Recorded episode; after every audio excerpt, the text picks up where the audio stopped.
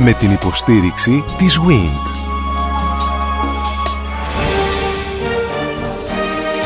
Γνωρίζοντας την ιστορία μας, η ελληνική διατροφή από την προϊστορία μέχρι σήμερα. Μια σειρά ραδιοφωνικών ντοκιμαντέρ στον Sky εκατό κόμμα τρία. Καλώς ορίσατε στην αφήγηση που κάνουμε εδώ στον Sky εκατό κόμμα τρία της ελληνικής διατροφής. Η κυρία Σούλα Μπόζη είναι η οδηγός μας στο να ανακαλύψουμε τα βασικά χαρακτηριστικά της πολίτικης κουζίνας. Τι συνιστά την πολίτικη κουζίνα? Δεν είναι μόνο το φαγητό, όχι, όχι. Είναι όλη η αστική αντίληψη των Κωνσταντινουπολιτών. Αναμφίβολα, αναφερόμαστε σε αστική κουζίνα και όχι σε κουζίνα της υπαίθρου. Προφανώς είμαστε σε μια κουζίνα η οποία λειτουργεί σε μια πόλη χίλια πεντακόσια χρόνων, έχοντας πάρει από αιώνες πριν δεδομένα και στα οποία ήρθαν και κάθισαν στοιχεία και επιμιξία από γειτονικές κουζίνες, από άλλους λαούς, από άλλους πολιτισμούς, όχι απλώς λαούς, και όλα αυτά συγκεντρώθηκαν, όλες αυτές οι πρώτες ύλες που αποτέλεσαν στη συνέχεια την διατροφή, την πολιτική των Κωνσταντινούπολιτών, συγκεντρώθηκαν στην Κωνσταντινούπολη, κυρίες και κύριοι. Με αυτό θέλω να αρχίσω. Η κυρία Σούλα Μπόζη πριν από χρόνια έγραψε ένα κείμενο στο επτά ημέρες ένθετο της εφημερίδας Καθημερινή και έγραψε λοιπόν τα εξής. Για εκατοντάδες χρόνια τα βοηδή και τα πρόβατα της Θεσσαλίας, Μακεδονίας και Ποντιακής ενδοχώρας, τα βούτυρα της Τραπεζούντας και της Ούρφας, τα άλευρα της Κρυμαίας και των παραδουνάβιων περιοχών, το χαβιάρι και τα αλίπαστα της Ρωσίας, η ζάχαρη και το ρύζι της Αιγύπτου, ο καφές της Ιεμένης, ο παστούρμας της Κεσάριας, η μαστίχα της Χίου, το ελαιόλαδο του αδραμητίου της Μυτιλήνης και της Κρήτης, οι χουρμάδες της Βαγδάτης, η ξηρή καρπή της Ανατολίας, τα σίκα και τα σταφύλια της Ιωνίας τροφοδοτούσαν νυχθημερών τις αγορές της. Προσέξτε, όλα αυτά τα προϊόντα ήταν στις αγορές της Κωνσταντινούπολης και όλες αυτές οι περιοχές συνιστούν το εύρος της Οθωμανικής Αυτοκρατορίας, το οποίο απλωνόταν σε όλη τη Μέση Ανατολή, έπιανε τα βόρεια της Αφρικανικής Υπήρου και φυσικά λίγο έλειψε να καταλάβει ακόμη και την Βιέννη. Εκεί όμως σταμάτησε ο Σουλεμάνο Μεγαλοπρεπής την πορεία του. Αυτό ήταν και το τέλος της επεκτάσεως της Οθωμανικής Αυτοκρατορίας τον δέκατο έκτο αιώνα. Συνεχίζει η κυρία Μπόζη. Επίσης, οι έφορες πεδιάδες της Θράκης και της Βυθινίας, καθώς και τα περιβόλια μέσα και έξω από τα τείχη της πόλης, προμήθευαν την κουζίνα της με ποικιλία εύγευστων λαχανικών και φρούτων και τις τέσσερις εποχές. Αν σε όλα αυτά προσθέσουμε την πλούσια ψαριά της Προποντίδας και του Βοσπόρου, ογδόντα είδη ψάρια έφταναν στην κεντρική ψαραγορά, όπως πληροφορεί ο Αρμένιος Διευθυντής της Ψαραγοράς, ο κύριος Ντεβετζιάν, στη μελέτη του «Τα ψάρια και η Ελία», μια μελέτη του χίλια εννιακόσια δεκαπέντε, σημειώνει η κυρία Μπόζη, σχηματίζουμε μια πρώτη εικόνα για την αυθονία. Μια πρώτη εικόνα που σε ειρηνικούς καιρούς ήταν προσιτή για όλα σχεδόν τα νοικοκυριά. Χαρακτηριστικά στοιχεία της πολίτικης κουζίνας που διασώθηκε διαμέσου της προφορικής παράδοσης από μητέρα σε κόρη, από γειτόνισσα σε γειτόνισσα και από μάγειρα σε βοηθό ήταν οι γεύσεις που αναδεύονται από φρέσκα και ποιοτικά υλικά μαγειρεμένα στην πρωτογενή τους μορφή, δίχως πολύπλοκες σάλτσες, εμπλουτισμένα με καρικεύματα σε ισορροπημένες δόσεις. Περιείχε μεγάλη ποικιλία ορεκτικών με βάση το ψάρι, τα αλίπαστα, όπως η πολίτικη λακέρδα, παράδοση βυζαντινή, ο τσίρος, ο λικουρίνος, καπνιστός κέφαλος δηλαδή είναι ο λικουρίνος, τα εντόστια, τα λαδερά γεμιστά, τα μύδια, τα σκουμπριά, οι σπλήνες, τα λαγανόφυλλα, τα αμπελόφυλλα, οι μελιτζάνες και άλλα, γεμισμένα με κρεμμύδι, ρύζι, ελαιόλαδο και καρικεύματα, αποτελούσαν δείγμα επιδεξιότητας της πολίτισσας νοικοκυράς στα γιορτινά τραπέζια. Κυρία Μπόζη, ευχαριστώ πολύ για την παρουσία σας εδώ στον Sky εκατό κόμμα τρία που αφηγούμαστε την ιστορία της ελληνικής διατροφής. Αυτή είναι η βάση της πολίτικης κουζίνας. Ακριβώς. Πολύ ωραία.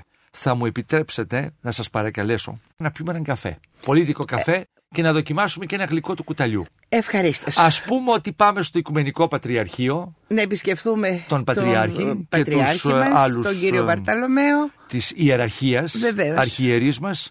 Αλήθεια, επίσημο, επίσημο κέρασμα, κέρασμα του φανάρι. Πατριαρχείου είναι το άσπρο γλυκό του κουταλιού. Έτσι το ονομάζαμε στην πόλη. Είναι το γνωστό δηλαδή, μας υποβρύχιο. Η γνωστή μας βανίλια, η οποία σύμφωνα πάλι με τον ταξιδιώτη και στοχαστή Ιερεμία Τσελεμπή, τον Κιομπιρτζιάν τον Αρμένιο, αλλά και τον Ευλιά Τσελεμπή, που επίσης και αυτός είναι ένας ταξιδιώτης Οθωμανός, στο Γαλατά ανοίγουν τα πρώτα παραδοσιακά ζαχαροπλαστεία τους, οι χιώτες ζαχαροπλάστες. Οι χιώτες είχαν μια πολύ σημαντική παρουσία στην Κωνσταντινούπολη. Κατοίκησαν σε δύο σημεία. Το ένα είναι ο λόφος του Αϊδημήτρη, τα γνωστά μας τα τάβλα, γιατί κάτω ήταν ο ναύσταθμος και εργαζόταν στον ναύσταθμο. Και έτσι δημιουργούνται τα τατάβλα, φυσικά με τους χιώτες. Χιώτες συνώνυμοι με την αυτοσύνη, βέβαια. Βέβαια. Και με τη ε, θάλασσα. Ακριβώς. Αλλά το δεύτερο σημείο ήταν ο Γαλατάς. Μάλιστα. Όπου υπήρχαν οι μεγάλοι εμπορικοί οίκοι, αλλά ταυτόχρονα τα ποτοπία που είχαν και χιώτες ιδιοκτήτες και επίσης τα ζαχαροπλαστεία τα τοπικά. Και βλέπουμε εκεί γλυκά του κουταλιού και τη βανίλια. Πιθανότατα η βανίλια έτσι να καθιερώθηκε σαν επίσημο κέρασμα και στο πολίτικο σπίτι, εμπλουτίστηκε με τα τοπικά προϊόντα. Δηλαδή τι, το γλυκό του κουταλιού είναι το άσπρο γλυκό με καϊμάκι. Αυτό βέβαια το χειμώνα όταν υπάρχει το καϊμάκι, δηλαδή εποχιακά είναι αυτά τα προϊόντα. Καϊμάκι, ε, όχι παγωτό. Η κρέμα από βουβαλίσιο γάλα. Ναι. Σίγουρα για όσους έχουν δοκιμάσει σιροπιαστό γλυκό που σερβίρεται μαζί με ένα κομμάτι καϊμάκι. Για να σπάει τη γλύκα. Ναι. Η πολίτικη κουζίνα είναι επηρεασμένη στα γλυκά της από τα τουρκικά γλυκά, γιατί έχουμε ξεχωρίσει ε, από την προηγούμενη. Όχι, αυτό. όχι, όχι. όχι. Όπως λοιπόν δεν έχει σχέση η πολιτική το... κουζίνα με την τουρκική κουζίνα, όχι. Το ίδιο και στα γλυκά ε, δεν ταιριάζουν. Δηλαδή εδώ κοιτάξτε, ο τίτλος μπακλαβάς που προσδιορίζει το γεωμετρικό του σχήμα υπάρχει σε όλη την Ανατολική Μεσόγειο. Από το Λίβανο μέχρι τα Γιάννενα. Έτσι. Κατά περιοχές άλλοι ετοιμάζουν τον μπακλαβά με λάδι, με ελαιόλαδο. Άλλοι με πάρα πολύ σιρόπι. Εγώ βάσει των εμπειριών μου, αρχές του χίλια εννιακόσια πενήντα νομίζω, ήρθαν οι σπουδαίοι μπακλαβετζίδες από την νοτιοανατολική Τουρκία, από τον Γκαζίαντεπ. Δηλαδή είναι η περιοχή του μπακλαβά εκεί, από την εποχή των Αβασιδών, των Αράβων. Στα νοτιοανατολικά σύνορα της Τουρκίας. Έτσι, ακριβώς. Με και Συρία αν... και Ιράκ, ας πούμε. Έτσι. Και άνοιξαν τα πρώτα ένα-δύο πολυτελή μπακλαβατζίδικα ονομαζόμενα. Ο Κιλίουγλου είναι από τότε. Ακριβώς, ο Τενταφυλόπουλος δηλαδή είναι από, από εκεί. Τότε. Mm. Δηλαδή, εγώ μεγάλωσα και γέρασα με τους μπακλαβάδες του Κιλίουγλου. Εδώ να κάνω όμως μία παρένθεση και να πω ότι και η μητέρα μου ετοίμαζε καταπληκτικούς μπακλαβάδες. Αλλά με πολύ σιρόπι, όπως τους συναντάμε και στην Ελλάδα. Άρα το ρωμαϊκό σιροπιαστό γλύκισμα ήταν ίδιο με το ελλαδικό σιροπιαστό γλύκισμα. Δεν ήταν όμως το άλλο το έντεχνο, γιατί για να μάθει να ανοίγει φύλλο ένας ειδικός του μπακλαβά θέλει έξι χρόνια. Έχω συζητήσει μαζί με αυτούς τους τεχνίτες. Δηλαδή δεν παίρνεις φύλλο έτοιμο από τη βιοτεχνία. Όχι, όχι. Και ναι, η, η μητέρα μου έπαιρνε έτοιμο φύλλο, αλλά ακόμα και στο σπιτικό φύλλο δεν είναι ίδιο με το φύλλο που ετοιμάζουν τούτοι. Έχουν ειδικό φρέσκο βούτυρο από την περιοχή της Ούρφας, από το γάλα των προβάτων την Άνοιξη. Δηλαδή υπάρχει μια ολόκληρη μυθολογία, ορολογία πάνω στο θέμα. Και είναι ένας μπακλαβάς που λιώνει μέσα στο στόμα, αλλά δεν έχει καθόλου σιρόπι. Δεν σου καίει το λαιμό. Δεν σου καίει το λαιμό και λοιπά. Ωραία. Αλλά μπακλαβάς με την έννοια, με τη λέξη και με φύλλο στο οποίο υπάρχουν διάφορες προσμίξεις ξηρών καρπών, περιχυμένο με σιρόπι, υπάρχει σε όλο αυτό το γεωγραφικό χώρο που αναφέρατε. Νοστιμότατη είναι, αλλά δεν είναι αυτός ο μπακλαβάς. Κατά διαστήματα γίνονται αρκετές συζητήσεις και ρωτάνε και, και εγώ τι γνώμη έχω. Λοιπόν, αυτό περί μπακλαβά. Πάντως έχει... το γλυκό του κουταλιού, για να το Α, κλείσω. Να, να πάμε ναι. στα γλυκά του το κουταλιού. Το γλυκό του κουταλιού είναι πολίτικο. Ναι. Η μητέρα μου έκανε καταπληκτικό γλυκό βανίλια με καϊμάκι. Και μάλιστα ήταν αρκετοί στην οικογένεια που τους άρεσε πάρα πολύ και έτσι... Κάθε φορά ετοίμαζε περισσότερο και, και τους πήρε και από ένα βαζάκι. Και το συνόδευε με καφέ. Είναι ε, συνοδευτικό του καφέ. Ναι, το... κοιτάξτε αυτό ε, το θέμα, πρέπει και αυτό να το θίξουμε. Το πολίτικο σπίτι, όπως και στο ελληνικό σπίτι, ο καλεσμένος ή και ο γείτονος ή ο φίλος που περνάει έτσι, να σου πει μια καλημέρα και κάθεται να πεις κάποιες κουβέντες έτσι. Πάνω στο πόδι. Στα όρθια που λέμε. Στα όρθια, ναι. Θα του σερβίρετε έναν καφέ, δηλαδή εξυπακούεται. Αλλά πριν από τον καφέ, του σερβίρετε και γλυκό του κουταλιού. Είτε εποχιακό, γιατί δόξα τω Θεώ έχουμε θαυμάσια φρούτα. Που μπορούμε κάθε εποχή να κάνουμε. Εγώ είμαι φαν των γλυκών του κουταλιού. Κοιτάξτε, έχω κρατήσει όλες τις ωραίες παραδόσεις από το πατρικό σπίτι. Λοιπόν, μεταξύ αυτών είναι και τα γλυκά του κουταλιού. Κάθε εποχή θα κάνω τα αντίστοιχα γλυκά. Ό,τι δεν μ' αρέσει δεν το κρατάω, αλλά τα ωραία τα κρατάω και νομίζω όσο ζω θα τα κρατάω. Λοιπόν, στο πολίτικο σπίτι, όπως και στο ελλαδικό, υπάρχει αυτή η παράδοση του να προσφέρεις ένα γλυκό του κουταλιού ή και βανίλια, εντάξει, δίπλα στον καφέ ή στη λεμονάδα ή στο τσάι, όπως θέλετε. Στο τουρκικό σπίτι, πριν από τον καφέ, σερβίρουν λοκούμι. Πότε γλυκό του κουταλιού. Φτιάχνουν διάφορες μαρμελάδες, τις οποίες καταναλώνουν το πρωί στο τραπέζι για το πρόγευμα. Αλλά δεν υπάρχει παράδοση. Δεν υπήρχε όμως και στη Μικρά Ασία στους ελληνικούς πληθυσμούς. Διαδίδεται πολύ αργά στις αρχές του εικοστού αιώνα. Ενώ αντιθέτως, αυτή την παράδοση τη βλέπουμε βλέπουμε στην Ιωνία, στη Σμύρνη. Και μάλιστα υπάρχουν και κάποιες κριτικές εκ μέρους των ιεραρχών, γιατί υπάρχει μια τελετουργία, ένας ασημένιος δίσκος, ασημένια κουτάλια, ασημένια κουταλοθήκη ή το μπολ που μπαίνει μέσα σε ένα ασημένιο βάζο. Και βέβαια διάφοροι ιερείς της εκκλησίας τότε ασκούν έντονη κριτική ότι γίνεται ένας υπέρμετρος καταναλωτισμός με όλα αυτά. Δηλαδή υπάρχει εκεί, έχουμε και τα στοιχεία. Στο τουρκικό σπίτι δεν υπάρχει. Και ίσως ήταν και αυτός ο λόγος τώρα τελευταία που κυκλοφόρησε ένα βιβλίο μου στην πόλη σχετικά με τα πολίτικα εδέσματα και κατηγορηματοποίησα στους μεζέδες. Τι θα πει μεζές? Ο μεζές, όπως προαναφέραμε, συνοδεύει το κρασί, το ούζο στις ονομαστικές γιορτές, στις μεγάλες γιορτές κλπ. Ή το γλυκό του κουταλιού. Τι είναι το γλυκό του κουταλιού, πότε σερβίρεται κλπ. Και ξεκίνησε ολόκληρη συζήτηση. Και αναρωτιόταν πώς είναι αυτό το γλυκό του κουταλιού. Γιατί βέβαια είναι μία μορφή μαρμελάδας. Ας πούμε σε γενικές, πολύ γενικές, κοντρές γραμμές. Εκεί όμως βλέπουμε την επιτιδιότητα της νοικοκυράς. Δηλαδή, φράουλα γλυκό. Πρέπει η φράουλα να έχει το χρώμα το φραουλί όταν γίνει γλυκό, να είναι ολόκληρη και όχι κατακαιρματισμένη έτσι σαν πουρές. Εκεί δείχνει τις ικανότητες της ε, ναι, η νοικοκυρά. Ή το φτιάχνει κανονικά ή, ή καλύτερα να μην το φτιάξει. Ή το εντάσσουμε στην ομάδα της μαρμελάδας. Ας έρθουμε όμως στον καφέ. Ο καφές είναι τουρκικός ή ελληνικός? Κοιτάξτε, αυτή ήταν μια ερώτηση, θυμάμαι όταν κυκλοφόρησε το βιβλίο μου από το ενενήντα τέσσερα, που συνέχεια μου λέγανε, μου το θέταν αλλιώς. Είστε σίγουροι που δεν είναι Βυζαντινός? Τους έλεγα θα σας στεναχωρήσω, αλλά δυστυχώς την Βυζαντινή περίοδο θα μπορούσε να φτάσει και στην πόλη, αλλά δεν είχε φτάσει. Δηλαδή το δωδέκατο αιώνα στην Αβυσσινία βοσκοί ανακαλύπτουν ότι τα πρόβατά τους τριγούν σε κάτι δεντράκια καρπούς και έχουν μία περισσότερη εγρήγορση και ζωντάνια. Και είναι πιο ατακτούλικα πιθανότητα. Αντίθασα λιγάκι. Πιο αντίθασα. Λοιπόν, αυτό είναι το ξεκίνημα που γνωρίζουμε. Και μετά στην Αίγυπτο οι Σούφιδες, οι οποίοι συνήθως είναι έμποροι, αλλά το βράδυ έχουν τις δοξαστικές τους τελετουργίες, αρχίζουν και βράζουν αυτό τον καρπό, τον οποίο πίνουν και έχουν εγρήγορση όλο το βράδυ και συνεχίζουν τις λειτουργίες τους. Λοιπόν, έτσι αρχίζει και διαδίδεται. Στην πορεία τον καβουρδίζουν και γίνεται ο καφές που γνωρίζουμε και το χίλια πεντακόσια πενήντα πέντε καταφτάνει στην πόλη. Εκεί τώρα που είναι η Αιγυπτιακή αγορά, στο παλαιό κομμάτι της πόλης, ήταν μια μεγάλη πλατεία με διάφορες μικρές γειτονιές. Των Βενετών, των Αράβων. Corners. Ναι. Είχαμε, ναι, σε ένα μόλ μεγάλο είχε Α, καθένας ναι, το μαγαζί του. Με πανηγύρια, ναι, με τους ταχυδακτυλουργούς, όλα αυτά τα πολύ γοητευτικά θα έλεγα εγώ.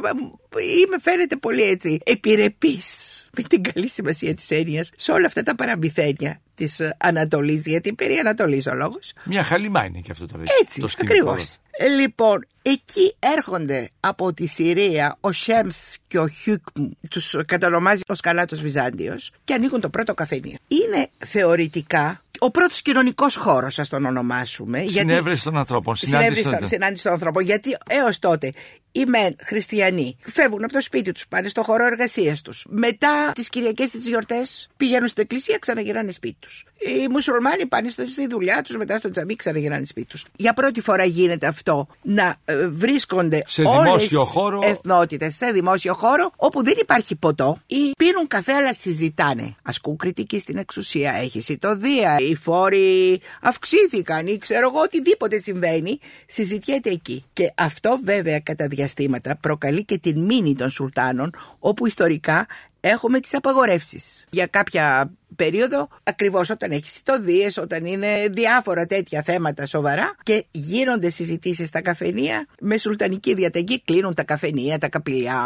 Και βέβαια διαμέσου των ανδρών φτάνει ο καφές και στα σπίτια. Και εθίζονται και οι γυναίκες, οι οποίες μετά έτσι σε ελεύθερες ώρες συγκεντρώνονται από σπίτι σε σπίτι να τα πουν και να πιούν και τον καφέ τους. Στην πορεία ανθεί και η καφεμαντία. Και πάει λέγοντας και φτάνουμε ως τις μέρες μας. Πώς ψήνεται το καφέ με τον ίδιο τρόπο όπως και σήμερα? Όπως και σήμερα. Βέβαια εκείνη την εποχή στη Χόβολη, στο μαγκάλι, σήμερα στο καζάκι ή στη μηχανή. Αλλά βέβαια υπάρχει μία μικρή, θα έλεγα, σημαντική αισθητή διαφορά γεύσης του καφέ που ψήνεται στη Χόβολη άντε στο καζάκι με την άλλη τη μηχανική. Άλλο πράγμα το μπρίκι. Ναι, πρέπει να το παραδεχτούμε και αυτό. Ναι. Μπρίκια χάλκινα φτιάχνουν πάντως. Έχουν τεχνική ναι, και τέχνη ναι, μαζί. Και βέβαια ο καφές διαδίδεται στην Ευρώπη πάλι διαμέσου των Ελλήνων, δηλαδή ένας Κερκυραίος ανοίγει ένα καφέ στην Ιταλία και πάει λέγοντας. Και φτάνει ο καφές και γίνεται παγκόσμιο ρόφημα. Κυρία Σούλα Μπόζη, αφού ήπια από τον καφέ μας, παρακαλώ πολύ να ετοιμάσουμε σιγά σιγά το τραπέζι. Ας υποθέσουμε ότι έχουμε συνάντηση οικογενειακή και θα κάνουμε ένα καλό κυριακάτικο τραπέζι πολίτικης κουζίνας. Κουζίνες.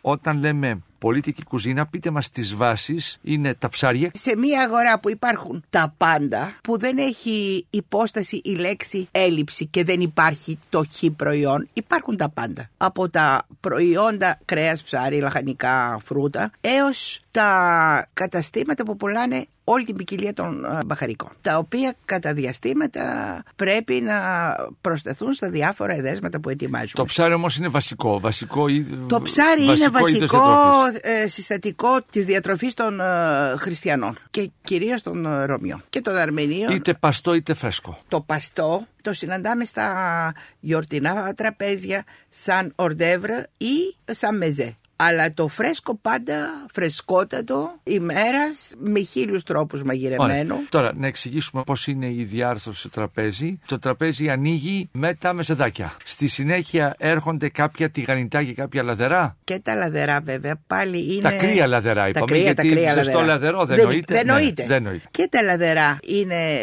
στα πολίτικη μεζεδάκια παράδοση και στα μεζεδάκια και στα κυρίως πιάτα. Όταν έχουμε ένα λαδερό, τώρα είναι χειμώνας, ένα καταπληκτικό σέλι με πράσο και καρότο λαδερό. Η εγκινάρα του χειμώνα είναι το σέλινο. Εγώ κάθε που βγαίνω στη λαϊκή, γιατί στην Ελλάδα δυστυχώς τη ρίζα πολλοί δεν τη συνηθίζουν. Όταν βλέπουν να αγοράζω ρίζα σέλινο, πάντα συγκεντρώνονται δύο-τρεις κυρίες τριγύρω μου και με ρωτούν θα την κάνω. Εκεί τους εξηγώ. Τι την κάνετε? Λαδερή. Δηλαδή όπως μαγειρεύεται την εγκινάρα, τη λαδερή, αλλά πολύτα γιατί έχει και όνομα προέλευσης. Είναι pop η εγκινάρα. Το ίδιο είναι και το σέλινο, το οποίο είναι και πολύ υγιεινό, και να το δούμε και από αυτή την πλευρά, εύγευστο, εξαιρετικό. Ε, μαγειρεύεται και με κρέας, εγώ το προτιμώ με τη λαδερή, κομμένη σε φέτες, όπως είναι και η εγκινάρα. Λοιπόν, ε, κατά τη δική μου ταπεινή άποψη, μέσα στα γεμιστά λαδερά θα εντάξω και το ημάμπαϊλί. Μάλιστα. Γιατί στην πολίτικη κουζίνα, στη ρωμαϊκή, υπάρχει μια ευρύτατη γκάμα γεμιστών λαχανικών ή ψαρικών που είναι πάντα μεζέδες. Δηλαδή, κλιματόφυλλα γαλαντζή ντολμά. Κλιματόφυλλα γαλαντζή ντολμά. Ε, Λαχανοτολμάδες, λαδερούς. Ε, λαδερούς. Δηλαδή να τα ξεχωρίσουμε. Όχι τα με λαδε... κύμα λαχανοτολμάς. Τα λαδερά είναι πάντα οι μεζέδες. Κρεατικά. Αυτά που είναι με το κρέας, με τον κύμα εννοώ, είναι κυρίως πιάτο. Το λάχανο το γεμιστό με κύμα όμως ποτέ δεν σερβίρεται σε τραπέζι γιορτινό. Είναι δεύτερο φαγητό. Ακριβώς. Είναι καθημερινό φαγητό, νοστιμότατο, ωραίο, θρεπτικό, όλα τα καλά. Αλλά ποτέ.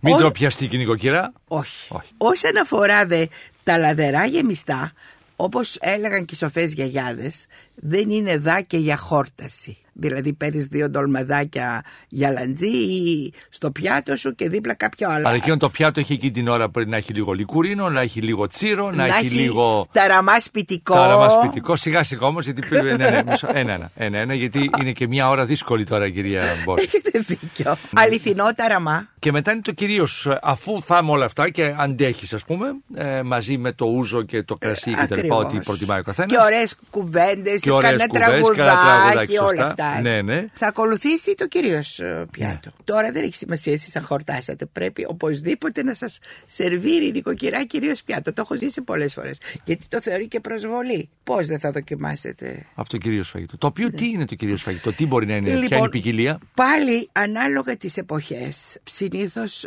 τότε ήταν κότα λανιάρι. Γεμιστή. Ε, με ρύζι. Με ρύζι όμως που ετοιμάζεται ποικιλοτρόπως. Δηλαδή μπορεί να είναι ρύζι με ψιλοκομμένο σηκωτάκι από το κοτόπουλο, μπαχαρικά, σταφίδα, λίγο κουκουνάρι ή λίγο αμύγδαλο. Αυτό είναι η μία εκδοχή. Μπορεί να είναι μπούτι αρνιού. Συνήθως ζητάτε στο χασάπι και σας βγάζει το κόκαλο γιατί είναι λίγο πιο έτσι Δεν είναι συνηθισμένοι οι χασάπιδες, γλυκύτατοι άνθρωποι, αλλά... Τώρα μια που ανοίξατε αυτό το σκέλος που είπατε για τον Κρεοπόλη, το παϊδάκι, το αρνίσιο, το τουρκικό, ναι. του Τούρκου χασάπι δεν έχει καμία σχέση με το παϊδάκι, ναι. το ελληνικό. Εγώ στην αρχή, θα μου επιτρέψετε να πω, στα δηλαδή, πρώτα χρόνια είναι, της... Εκείνο πάλι είναι ένα μικρό κόσμημα το παϊδάκι, ναι. το αρνίσιο στην Τουρκία. Κοιτάξτε, Τουρκία. Τα πρώτα χρόνια στην Αθήνα μου πήρε καιρό να το συνηθίσω. Δηλαδή, όταν ζητάς, ας πούμε, κάτι ιδιαίτερο, ποτέ δεν γίνεται αυτό το πράγμα. Δηλαδή, ακόμα και αν υπάρχει μεγάλη ουρά, όλοι στοικά περιμένουν να έρθει η σειρά τους για να κόψει το παϊδάκι, όπως το λέτε εσείς, σαν μια γλύκισμα το παίρνει, σαν ναι, γλύκισμα ναι, ναι. το αφαιρώντας όλα τα λίπη. Τα πάντα, τα πάντα. Ναι. Και αφήνει μόνο ένα πράγμα έτσι, που θυμίζει ναι. αυτή ανθρώπου, δηλαδή το κόκαλο και ένα κομμάτι που είναι έτσι, το κρέας, ναι. το λειτουργικό μέρος. Δεν υπάρχουν, ε... δεν, δεν ξεχειρίζει το ξύγκι. Κοιτάξτε, έχουν φύγει όλα αυτά. Αυτό όμως δεν ετοιμάζουν μόνο οι χασάπιδες τις ακριβές και καλές συνοικίες. Όλοι οι χασάπιδες. Αυτό είναι απόλυτη διαστρωμάτωση από πάνω μέχρι κάτω. Ναι, ναι, ακριβώς. Είναι μέσα στις ιδιαιτερότητες του επαγγέλματος. Δηλαδή, ξέρει και σκέφτεται το επάγγελμα ή δεν ξέρει. Τόσο ξεκάθαρα είναι τα πράγματα. Λοιπόν, μπορεί να είναι παϊδάκια, ένα άλλο γεύμα με φουρνιστές πατάτες ή με ρύζι. Δεν υπήρχε πολύ έντονα το μακαρόνι στο τραπέζι μας. Δηλαδή, το μακαρόνι. Το γνωρίσαμε εδώ. Ναι, ή ήταν μακαρόνι φουρνιστό με πολλά τυριά, αλλά αυτό έτσι σε κανένα γιορτινό τραπέζι. Δηλαδή, όχι το συνηθισμένο πιάτο της μακαρονάδας. Στα λαδερά, τώρα πήγα πίσω στα λαδερά, οπωσδήποτε χάντρες φασολάκια. Ναι, δεν υπήρχαν βέβαια κατεψυγμένες στην εποχή της χάντρας. Ναι, όταν βγαίνει. Ναι. Ή το φασολάκι το καλοκαιρινό. Το καλοκαιρινό. Ή φασολάκι λευκό πλακί. Βέβαια, στην έννοια του πλακί, είναι η παλαμίδα πλακή, δηλαδή λαδερό ψάρι πλακή. Αυτό που είπα το φασολάκι είναι τώρα ξαναγυρίζουμε τα πρώτα πιάτα. Δεν ξεκινάς με ζέδες πολίτικους αν δεν βάζεις λίγο φασολάκι λευκό με κρεμμύδι άνηθο ε, μία σαλάτα και το... λίγο αυγό από πάνω. Ακριβώς. Δεν ξεκινάει. Δεν μπορεί να πιεις ποτό ή... αν δεν γευτείς κάτι τέτοιο. Πάμε να δούμε από τι αποτελούνται οι μεζέδες. Είπαμε για τα φασόλια. Κοιτάξτε, τα λευκά. Ε, είναι τα, τα φασόλια τα, τα πλακή, είναι τα πλακή, είναι το, το, πιάζει, η, το, το πιάζει, πιάζει ή είναι οι χάνδρες πάλι γιαχνοί ε, με ναι. πολύ κρεμμύδι. Παστούρμα θα βάλουμε οπωσδήποτε. Ε, ναι, ο μπαμπάς μου έλεγε ότι είναι το ζαμπόνι της Ανατολής. Ναι. Παστούρμας ο οποίος βέβαια πρέπει να τον κόψει μάστορας. Δεν μπορεί να τον κόψει μηχανή. Όχι. Πρέπει να πέσει μάχαιρα. Ακριβώς. Να το κόψει λεπτό μαχαίρι, γιατί η μηχανή δεν τα κόβει καλά. Εδώ όμως θα πρέπει να τονίσω και κάτι άλλο. Επειδή χρόνια στην Ελλάδα με ρωτάνε εάν είναι από κρέας καμήλας. Είναι. Δεν είναι από κρέας καμήλας. Και μάλιστα είναι από μοσχάρι. Αλλά θα σας θυμίσω και το άλλο. Εσείς τεμαχίζετε το φορτηγό σας για να το κάνετε φαγητό. Γιατί όχι, η καμήλα. Είναι το βασικό α, μεταφορικό α, μέσο. Σωστά. Τώρα, εάν καμιά φορά κανένας Βεδουίνος ήταν ετοιμό, θάνατη η καμήλα του και την τεμάκησε, ξέρω εγώ, πώς έχει επικρατήσει στην Ελλάδα ο μύθος του παστούρμα από καμήλα, δεν εντάξει, το ξέρω. Εντάξει, αλλά... αστικός μύθος, από τους πολλούς. Έχουμε ναι. κι άλλους. Μου φάνηκε από τότε που με το ρωτάνε συνέχεια λίγο αστείο, γι' αυτό ναι. το επισημάνω. Αυτό το προσούτο της Ανατολής όμως, κυρία Μπόζη, καλύπτεται από το τσιμένι το ονομαζόμενο ναι. που είναι το θάνατος. Οποίο... Πια στις μέρες μας, ξέρετε, η εναλλακτική ιατρική, όλα αυτά τα βλέπει και στα φάρμακα. Δηλαδή τι. Μέσα... Σε τι κάνει καλό όλο αυτό το ε, αλατόπαστο. Δεν είναι αλατόπαστο. Κοιτάξτε, έχει ναι. πάρα πολύ σκόρδο. Έχει κόκκινο πιπέρι, που όλα αυτά είναι και αντιοξυδοτικά. Και έχει και το τσιμένι, που είναι ένα αυτοφυές φυτό. Ναι. Εντάξει, έχει και ναι, το δεν σε πλησιάζει άνθρωπος για εβδομάδα, βέβαια. Ναι, αυτό. Έχει ότι... θυσία αυτό το αντιοξυδοτικό. Ναι. Επίσης, εμένα όμως... ο παππούς μου, κυρία Μπόζη, ο οποίος πέθανε προχωρημένα ογδόντα, πέραν από μια εγχείρηση στο μάτι αποκόλλησης αμφιβληστροειδούς, δεν γνώρισε άλλη φορά γιατρό, καπνιστής πολύ σοβαρός για χρόνια, αλάτιζε το τσιμένι, είναι οξύμορο, ζούσε με αλάτι δε. Το, το αλάτι... χρειαζόταν ο οργανισμός. Δεν ξέρω. Δεν τον πήραξε ποτέ το αλάτι, δεν σημαίνει ότι αν το κάνουμε όλοι θα oh. έχουμε τη διάρκεια του παππού. Θεός χωρέστον, αλλά αλάτιζε το τσιμένι. Αυτό το πράγμα. Που δεν το ανεχόμαστε λόγω της μυρωδιάς ναι, του. Το αλάτιζε και το έτρωγε. Γιατί δηλαδή... και εγώ όταν παίρνω παστούρμα βγάζω το τσιμένι. Ναι, μάζευε το τσιμένι και το έκανε μεζέ. Έτρωγε πολύ αργά και πολύ έτσι με κέφι. Ναι. Και έκοβε κομματά κομματάκι ό,τι τσιμένι του δίναμε οι υπόλοιποι. Πάντως η γιαγιά μου η Καπαδόκισσα που κρατούσε όλες τις νηστείες με νερόβραστο, μεταξύ των εδεσμάτων, ετοίμαζε πιταράκια από τσιμένη, τα άφηνε να στεγνώσουν κάπως, έκοβε φετούλα πάνω στο ψωμί και ήταν ένα από τα φαγητά που έτρωγε. Η γιαγιά πέθανε στα ενενήντα τόσα της. Ήταν ακμεότατη, αλλά όχι μόνο η γιαγιά μου, οι Καπαδόκες δεν είχαν χολυστερίνη, παρόλο που τρώγανε βούτυρα, αρνιά, πρόβατα κλπ. Δεν είχαν. Αλάτι, ε. ναι, και το ξέρω πολύ καλά από τον θείο μου, ο οποίος πλήρης ημερών απεβίωσε την περασμένη εβδομάδα. Ο πρόδρομος στον Άσογλο, που ήταν άρχον μοιρεψός επί τρεις πατριαρχίες από την εποχή του Αθηναγόρα. Και ήταν βιολόγος στο Πέρα και διευθυντής του βιολογικού του Ιταλικού Νοσοκομείου και στο δικό μας τον Παλουκλή. Λοιπόν, κάποτε συζητώντας με τον θείο πρόδρομο, το ρώτησα πώς είναι και μου είπε ότι η διατροφή που ακολουθούσαν, βέβαια, και το ότι δεν υπήρχε μόλυνση στο περιβάλλον. Ήταν αυτά τα δύο που δεν είχαν... Και καπα... περπατούσαν λίγο. Λίγο το λέτε εσείς. Αστειεύομαι. Πολύ. Εγώ είχα θείο που ξεκινούσαμε για να πάμε σε φίλους του από το Μακροχώρι, από το έβδομο, από την είσοδο της ναι. Και πηγαίνατε, όχι πού. Ε, πηγαίναμε στο Σίρκετζι με τον ηλεκτρικό. Μπράβο. Και μετά από εκεί, με τα πόδια ανεβαίναμε στο Σισιλί. Πέρα από το Πέραν δηλαδή. Με τα πόδια. Οι διαδρομές που προτείνουν όλοι οι γιατροί στις μέρες μας. Για να μην έχει κανείς προβλήματα. Ήταν μια πολύ ωραία βόλτα που με εξηγούσε την ιστορία της πόλης, γιατί ήμουν πιτσιρικάς που τον συνόδευα και μάθαινα τα πάντα. Λοιπόν, άλλα αλλαντικά παίρνουν από τον Παστούρμα. Α, λοιπόν, εκτός από τον Παστούρμα και τον Σουτζούκι, αγόραζαν μορταδέλα, γλώσσα. Δεν υπήρχε τραπέζι πολίτικο να μην υπάρχει γλώσσα βοδινή. Και αυτή είναι μια παλιά παράδοση. Ξέρουμε από το χίλια εξακόσια, μας λέει ο Αντουάν Γκαλάν, ότι παστώνουν τη βοδινή γλώσσα και την εξάγουν στην Ιταλία και αλλού. Είναι από τους απαραίτητους ως τις μέρες μας. Ως τις μέρες. Μετά. Λικουρίνος, τσίρος, λακέρδα, σκουμπρί, γεμιστό είναι, σκουμπρί θα μου πείτε. Είναι τα παστά ψάρια και βέβαια μετά στα γεμιστά είναι και το σκουμπρί το γεμιστό. Ναι, αλλά η λακέρδα θέλει κρεμμύδι. Ε, είναι μόνος, ένα είναι ειδικό το... κόκκινο, κόκκινο κρεμμύδι, κρεμμύδι ναι. Που είναι γλυκό, δεν είναι αψί. Και πάντα συνοδεύει την ε, λακέρδα. Και καλμάρει όλο αυτό το πράγμα. Υπάρχει όμως εκτός. Πώς από... παίρνει γεύση το στόμα του ανθρώπου μετά από όλα αυτά τα. Ε, από όλα κοιτάξτε, αυτά, αυτά τα δεν τα, τα τρώνε τροχάδιν. Αυτά δεν είναι για χόρταση. Δεν είναι για, για χόρταση. Είναι, είναι για, για να σου φτιάξει την όρεξη να φας το μετά. Αλλά είναι και για κουβέντα. Ναι. Λοιπόν, εδώ όμως δίπλα στη λακέρδα θα πω και τα γαράτα. Δεν ξέρω αν τα θυμάστε. Πώς, πώς. Προέρχονται από το γάρο τον αρχαιοελληνικό της ύστερης περίοδου. Εγώ πρωτοβιάβασα το γάρο σε ένα τετράδιο συνταγών μιας πολίτισσας, εύπορης αστής από το Πέρα, το οποίο είχε ημερομηνία χίλια εννιακόσια είκοσι έξι και γράφει εκεί γάρος μαρμαρινός. Τι ήταν ο γάρος ο περίφημος? Ήταν μια σάλτσα των αρχαίων Ελλήνων και αργότερα και των Ρωμαίων. Οι Ρωμαίοι τον ονόμαζαν και λικουαμέν, κάπως τον τονισμό μπορεί να μην τον λέω σωστά, αλλά έτσι ήταν η εγγραφή του. Από εντόστια ή από σκουμπρί ή από παλαμίδα, τα οποία άφηναν περίπου τρεις μήνες μέσα σε ένα πύλινο δοχείο να γίνει φερμαντέ μαζί με το αίμα του ψαριού και μετά το διέλυαν είτε με κρασί είτε με ελαιόλαδο και το μεταχειριζότανε σαν σάλτσα δίπλα στο ψάρι, στο κρέας, στο λαχανικό, το φαγητό. Νομίζω ότι στο πρώτο διάβασμα εγώ τσίνησα.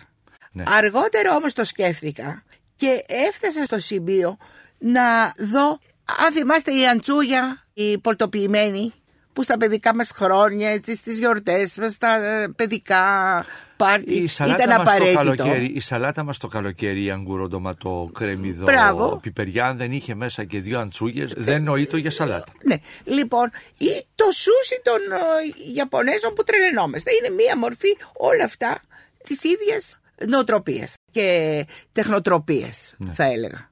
Λοιπόν, και σιγά σιγά άλλαξα οπτική γωνία. Λοιπόν, ο γάρος έφτασε στο δικό μας το τραπέζι τον δέκατο ένατο, εικοστό και εικοστό πρώτο αιώνα. Πήρε την ονομασία γάρος το σκουμπρί το παστό, το οποίο πάντα ετοίμαζαν οι ψαράδες, δηλαδή κατά παραγγελία, και οι οικογένειες άνοιγαν αυτό το δοχείο, ας πούμε, με το παστό, το Πότε, γαράτο, εποχή, το φθινόπωρο. Ε, όχι, όχι, με τις μεγάλες γιορτές. Με τις μεγάλες γιορτές. Τώρα, λακέ... το Δεκέμβριο. Ναι, η λακέρδα τι ψάρι είναι? Είναι η μεγάλη παλαμίδα, η αμέσως μεγαλύτερη από ναι, την παλαμίδα. Ο τσίρος. Ο τσίρος, ο σκουμπρί. Σκουμπρί και αυτό, μάλιστα. Πολύ ωραία. Δυστυχώς και αυτό μας έχει τελειώσει. Ναι. Δηλαδή, ευτυχώς καλά που είναι ο Βόλος και εκεί τριγύρω φτιάχνουν ακόμα. Ναι. Έχουμε πει αλαντικά, έχουμε πει τα παστά, έχουμε οπωσδήποτε μύδια γεμιστά. Κοιτάξτε, αυτή είναι μία άλλη κατηγορία αμαρτωλή και πολυνόστιμη. Εντός εισαγωγικών το mm. αμαρτωλό. Είναι το μύδι γεμιστό, η σπλήνα γεμιστή, το σκουμπρίτο γεμιστό, οι λαχανοτολμάδες. Κρύοι λαχανοτολμάδες, ναι. Και όχι με όλα κοιμά. Αυτά τα γεμιστά κρύα. Ε, όλα, όλα κρύα, πολύ ωραία.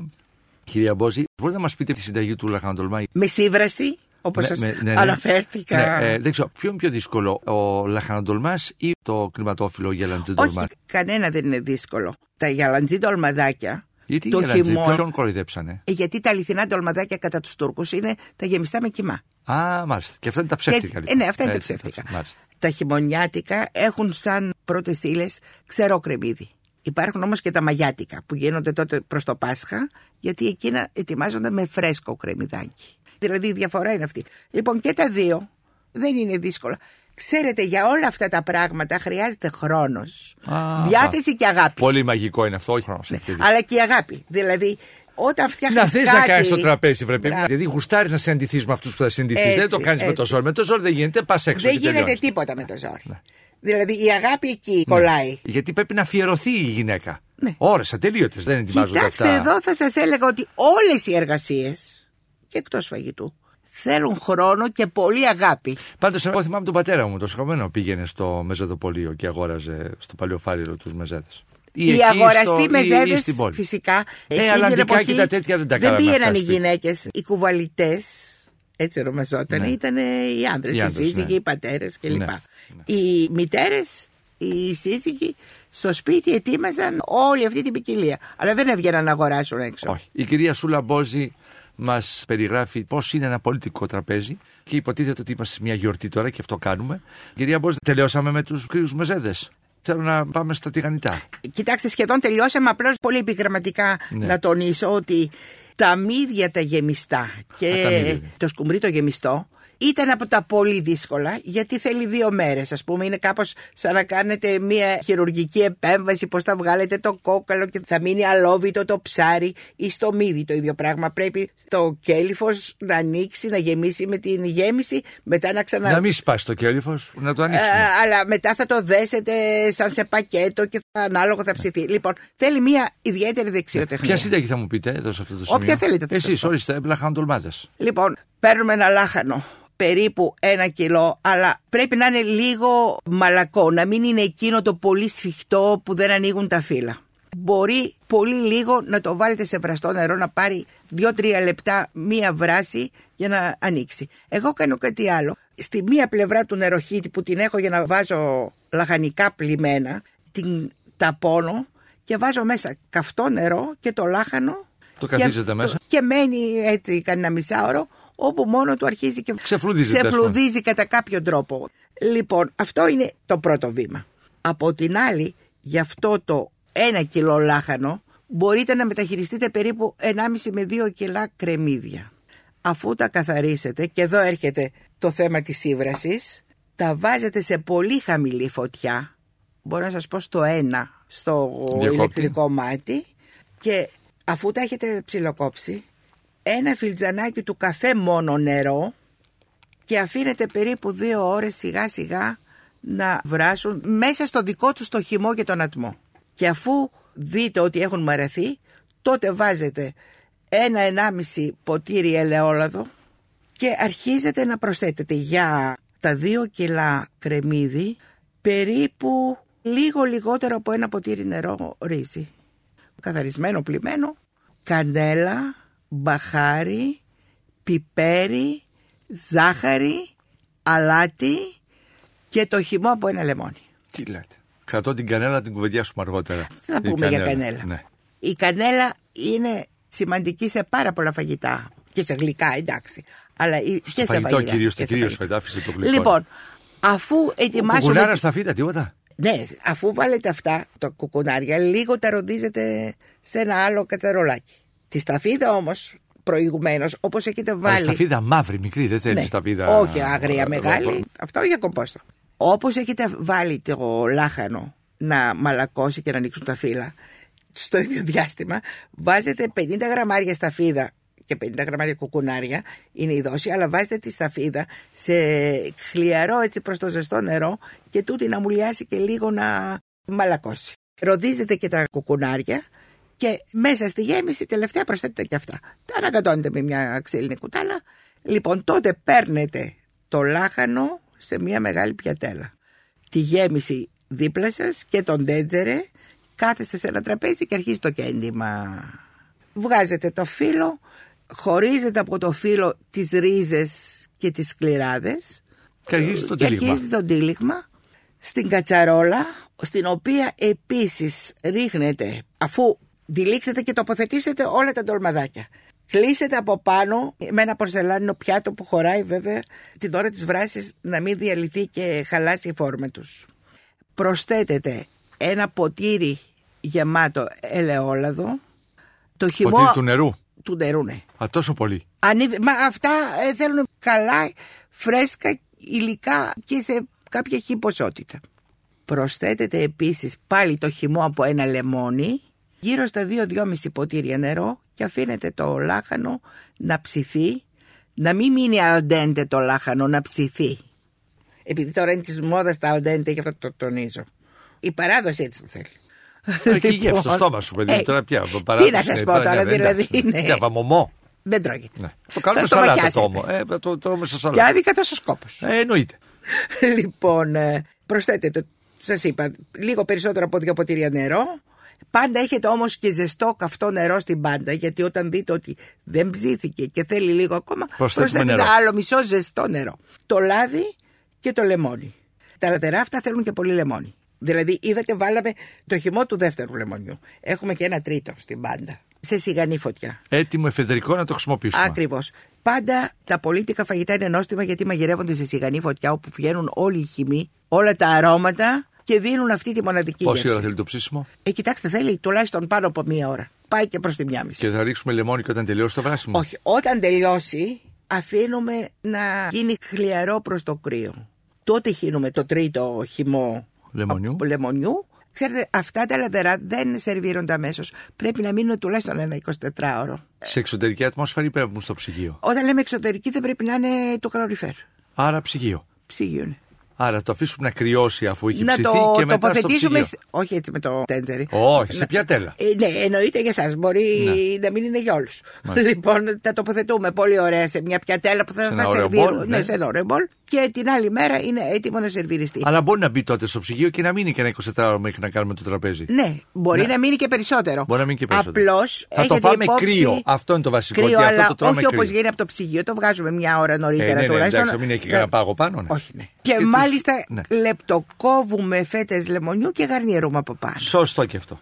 Κυρίες και κύριοι, η κυρία Σούλα Μπόζη περιγράφει ένα πολίτικο τραπέζι. Είμαστε ακόμη στα πρώτα πιάτα. Αυτά με τι το συνοδεύουμε? Δηλαδή τώρα τι παίρνουμε? Παίρνουμε ούζο, κρασί. Ούζο ή κρασί, κατά κρασί, προτίμηση. Κατά προτίμηση και καμία μπύρα, όποιος θέλει. Α, ναι, ε, ακριβώς. Ναι. Όποιος προτιμά την μπύρα. Πώς το πίνουν οι πολίτες το ούζο? Οι, οι πολίτες προτιμούν το ούζο ή φέρνουν και κανένα ρακί από την πόλη? Και ποια είναι η διαφορά από το ρακί το τουρκικό με το ούζο το ελληνικό? Έχει σημαντική? Κατά την άποψή μου, όχι. Το ρακί είναι πάντα με γλυκάνισο. Το ούζο κάποτε έχουμε και ούζα με γλυκάνισο, αλλά και ούζα με δεύτερη, τρίτη απόσταξη ο Βαρβαγιάννης. Δεν είναι πιο αρωματικό της Τουρκίας το ρακί ή όχι? Ή μου όχι, φαίνεται. Όχι, όχι, έτσι. Μάλιστα. Το διαλύουμε... Δεν υπήρχε βέβαια τσίπουρο, δεν υπήρχαν αυτά.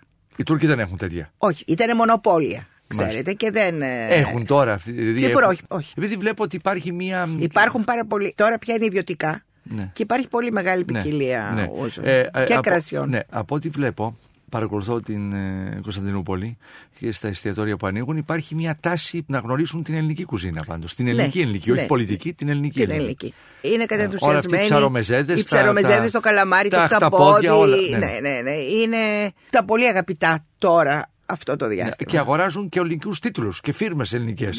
Ναι, δεν φοβούνται να βάλουν ελληνικό. Α, όχι, έχουν αλλάξει αρκετά οι ναι. καταστάσεις, δηλαδή αυτές που βιώσαμε στα παιδικά μας χρόνια, ίσως ή στα εφηβικά, που δεν ήταν έτσι. Ναι. Η τελευταία δεκαετία πάντως του δύο χιλιάδες έως τώρα. Έφερε ανατροπές. Με Ερντογάν έχει ανατροπές πραγματικά. Έχει πολύ σωστά το είπατε. Ναι, ναι. Έχει ανατροπές που. Έχει τα πάνω κάτω για εμάς τους Κωνσταντινουπολίτες. Κοιτάξτε, ίσως αυτές οι ανατροπές θεωρητικά, ας πούμε, πάντα πιστεύουμε ότι θα δρομολογηθούν από κεντροαριστερές ή αριστερές πολιτικές. Τι ωραία που τα λέτε, και όμως ήρθαν από τους συντονιστές. Ναι. Και όμως παραδόξως, δεν ξέρω, αυτό ο Μάρξ δεν το φαντάστηκε. Έχετε δίκιο. Και εκεί που περιμέναμε, δηλαδή η κεντροαριστερά. Όχι, γιατί εγώ, επειδή είμαι και πολιτικοποιημένο άτομο, παρακολουθώ και διαβάζω. Χαίρομαι ιδιαίτερος. Η κεντροαριστερά έκανε την απόβαση στην Κύπρο. Ο Ετζεβίτ. Ναι, ήταν οι πολιτικές πολύ καταστροφικές για τον χριστιανισμό και δι για τον ελληνισμό της πόλης. Ναι. Αλλά πάντως αυτό που λέμε οι αστείοι Τούρκοι, οι κεμαλιστές, είχαν μια σκληρή ματιά προς εμάς. Νομίζω ότι ήμασταν εναντίον μας. Πάρα πολύ σκληρή. Ναι. Δηλαδή, άλλωστε έτσι φτάσαμε στον αδύρ της Ευρωπαϊκής κοινότητας. Είχαν εθνικιστική πολιτική, να μας εκαθαρίσουν, ναι, κυρία ναι, ναι, Μπόζη. Εγώ νομίζω ότι πρέπει να ήταν μέσα στο πρόγραμμα από την εποχή των Νεοτούρκων, το οποίο βέβαια πολύ έντεχνα βαθμιδών το πραγματοποίησαν. Το όχι σε μια μέρα, oh. αλλά στην πορεία στα των πέντε. Ακριβώς. Ναι. Και επίσης αυτό που λέμε το βαθύ κράτος της Τουρκίας ήταν είναι. αυτό των εθνικιστών που ήταν εναντίον είναι. μας. Και το οποίο εξάρθρωσε τώρα ο, ο... Ερντογάν. Τώρα δεν ξέρω αν κάνει καινούριο βαθύ κράτος, ναι, αν σχηματίζεται κάτι καινούριο, ούτε εγώ το ξέρω, ναι, θα φανεί θα, αργότερα. Θα το διαβάζουμε. Ναι. Θα μείνουμε λίγο σε αυτά τα πέντε λεπτά που έχουμε για να κλείσουμε τη σημερινή εκπομπή, κυρία Μπόζη. Αλλά μου αρέσουν πολύ αυτές οι παρατηρήσεις σας για τους Τούρκους και τα πράγματα άλλαξαν με τον Ζάλ πια, τον συγχωρεμένο, ο οποίος γύρισε και είπε ότι. Τώρα μπορείτε να γυρίσετε πίσω, μας είπε κάποια στιγμή. Αρχές του ενενήντα. Τώρα βέβαια το λένε πολύ έντονα οι πάντες. Το λένε οι πάντες, ε. Ναι. Και εγώ εκπλήσωμαι. Ναι. Ομολογώ δηλαδή. Παρά... Αφού εκαθαρίσαν όμως. Δηλαδή τώρα που τελείωσε η ιστορία δεν σου λέει γυρίστε πίσω. Ωραία, δεν έχουμε να φοβηθούμε τίποτα. Σας σε... τα πήραμε όλα. Το εμπόριο τους, η οικονομία τους ήμασταν εμείς. Ήταν το ελληνικό εμπορικό δαιμόνιο. Αυτό δεν μπορεί να το αμφισβητήσει κανένας. Και τώρα, από την άλλη πλευρά, αυτό μπορεί να αποτελεί και δικαιολογία βέβαια, αλλά εθνικό κράτος δεν οικοδομείς αν δεν έχεις την οικονομία εσύ στα χέρια σου και την έχει ο άλλος. Δηλαδή, έτσι, Έλληνες, Αρμένοι, Εβραίοι, είχαμε, είχαμε την, την οικονομία, οικονομία τους. Όλα. Το πόσο εξαρτημένος ήταν ο Σουλτάνος από όλη αυτή την τάξη των φαναριωτών, έτσι, των Ελλήνων, έτσι, και των λοιπόν οι οποίοι ναι, και των μεγαλεμπόρων, οι οποίοι είχαν τα γραφεία τους στο Λονδίνο και στην Μασσαλία και στη Γαλλία και είχαν όλο το εμπόριο και στις διομολογήσεις είχαν την οργάνωση των φοροεισπρακτικών μηχανισμών. Πάνω σε αυτές τις διομολογήσεις, κυρία Μπόζη, διάβασα του Μπόλτον ένα βιβλίο για τη Σμύρνη, εξαιρετικό βιβλίο. Συμφωνώ απόλυτα, ε, και εγώ το... καταδουσιάστηκα. Ναι, ναι. Και κατάλαβα για πρώτη φορά τώρα τι ακριβώς ήταν η Σμύρνη. Δεν το είχα από δικά μας βιβλία, ναι, το τι ήταν η Σμύρνη πρωτού καταστραφεί. Ακριβώς. Και εκεί λοιπόν κατάλαβα και έμαθα για την Λεβαντίνικη Σμύρνη, για όλες αυτές τις... Ομολογώ συμφων... ότι και εγώ εκεί πληροφορήθηκα, δεν, ναι. δεν, δεν ήξερα το εύρος. Το εύρος, μπράβο. Ούτε κι εγώ. Λοιπόν, και εκεί λοιπόν έμαθα ότι υπήρχαν οικογένειες από την Αγγλία που ποτέ δεν πάτησαν το πόδι τους στην Αγγλία, έτσι, ή από τη Γαλλία που ποτέ δεν πάτησαν το πόδι τους στη Γαλλία, οι οποίοι διακόσια χρόνια, τριακόσια χρόνια πριν είχαν κάνει συμφωνία με τον Σουλτάνο ότι θα εκμεταλλεύονται τον πλούτο της Μικράς Ασίας.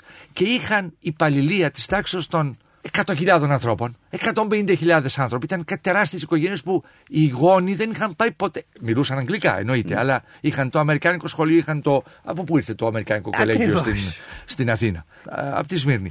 Και από τις οικογένειες τους ακόμα ζουν στην Σμύρνη και εμπορεύονται. Α, δεν το ξέρω αυτό. Βεβαίως. Τι λέτε. Απόγονος μιας οικογένειας αυτών, οι οποίες ξέρω εγώ ήταν δέκα, είκοσι, τριάντα περίπου, είναι παντρεμένοι με το γιο του Κότς.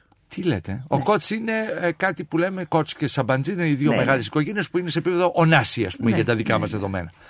Είναι ναι, μία... Που έχουν και δύο πανεπιστήμια αυτοί. Ναι, ναι. Μία... Έχετε επαφές με αυτούς. Έχω, ναι. Α, πολύ ωραία. Κυρία Μπόζη, σας ευχαριστώ πάρα πολύ για Εγώ την παρουσία σας. Να είστε καλά. Εάν σας άρεσε το ραδιοφωνικό ντοκιμαντέρ που μόλις ακούσατε, μπείτε στο sky.gr κάθετος podcast και γίνετε συνδρομητής.